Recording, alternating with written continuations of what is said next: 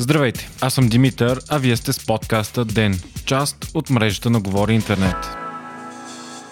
За съжаление, поради технически проблеми, днес по изключение няма да успеем да ви представим новините, които ви бяхме подготвили. Набързо обаче ще ви разкажа, че най-важната тема на деня се оказа публикуваните вчера снимки на Бойко Борисов. Вчера премиерът излезе на изварена пресконференция с почти всички министри и депутати от ГЕРБ, на която видимо ядосан обяви това като атака срещу него. Той призна, че снимката на която спи е истинска, но останалите снимки с пачките и кючетата злато определи като изценировка. Премиерът призна, че си е писал СМС с Бошков, а записът от миналата седмица определи като монтаж. Освен това, той обвини президента Трумен Радев, че лично го бил снимал с дрон, даден му от Китай. Нещо, което днес президентът отрече. Заразените от COVID-19 в България пък продължават да са висок брой, като за последните 24 часа те са 89, а починалите 3. По света пък болните надминаха 8 милиона души, а Северна и Южна Америка продължава да са епицентър на заразата. Притеснително много са и новите болни в Индия. В Германия пък откриха огромно огнище на болестта в една от най най-големите кланици в страната, където са идентифицирани 600 болни работници, повечето от България и Румъния.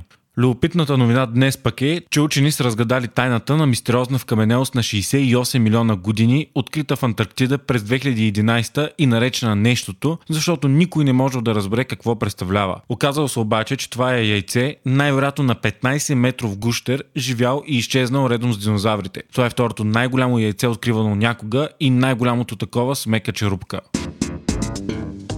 Ще използвам случая, за да отбележа своеобразен юбилей на ден, който стартира днес преди 9 месеца. Като единствения в момента новинарски подкаст България и все още млада независима медия, за нас е изключително важно мнението на вас, слушателите ни. Харесва ли ви това, което правим и как бихме могли да го подобрим? Кои новини са ви интересни и кои не? От кои сфери бихте искали да научавате повече и кое предпочитате? Повече на брой новини или по-малко, но с повече обяснение и контекст? И не на последно място, допадат ли ви специалните ни епизоди, в които говорим говорим по-обширно и се опитваме в рамките на 10-15 минути да разкажем за само една, но актуална и важна новина и искате ли да правим повече от тях. Въобще ще се радваме на всякакви идеи, предложения, критики и коментари. Призвавам ви да ми пишете на имейл dimitar.den.fm, на лични съобщения във Facebook или в Twitter. Вашата обратна връзка е изключително важна за целия екип на Ден. А ако искате да ни подкрепите, можете да го направите ставайки наш патрон и получавайки покана да се присъедините към голямото общество на Говори Интернет Discord, където ще можем да обсъждаме новини, подкасти и всичко друго в реално време. За да станете наш патрон, може да отидете в сайта den.fm, да цъкнете на бутона за Patreon и да изберете опцията Денник.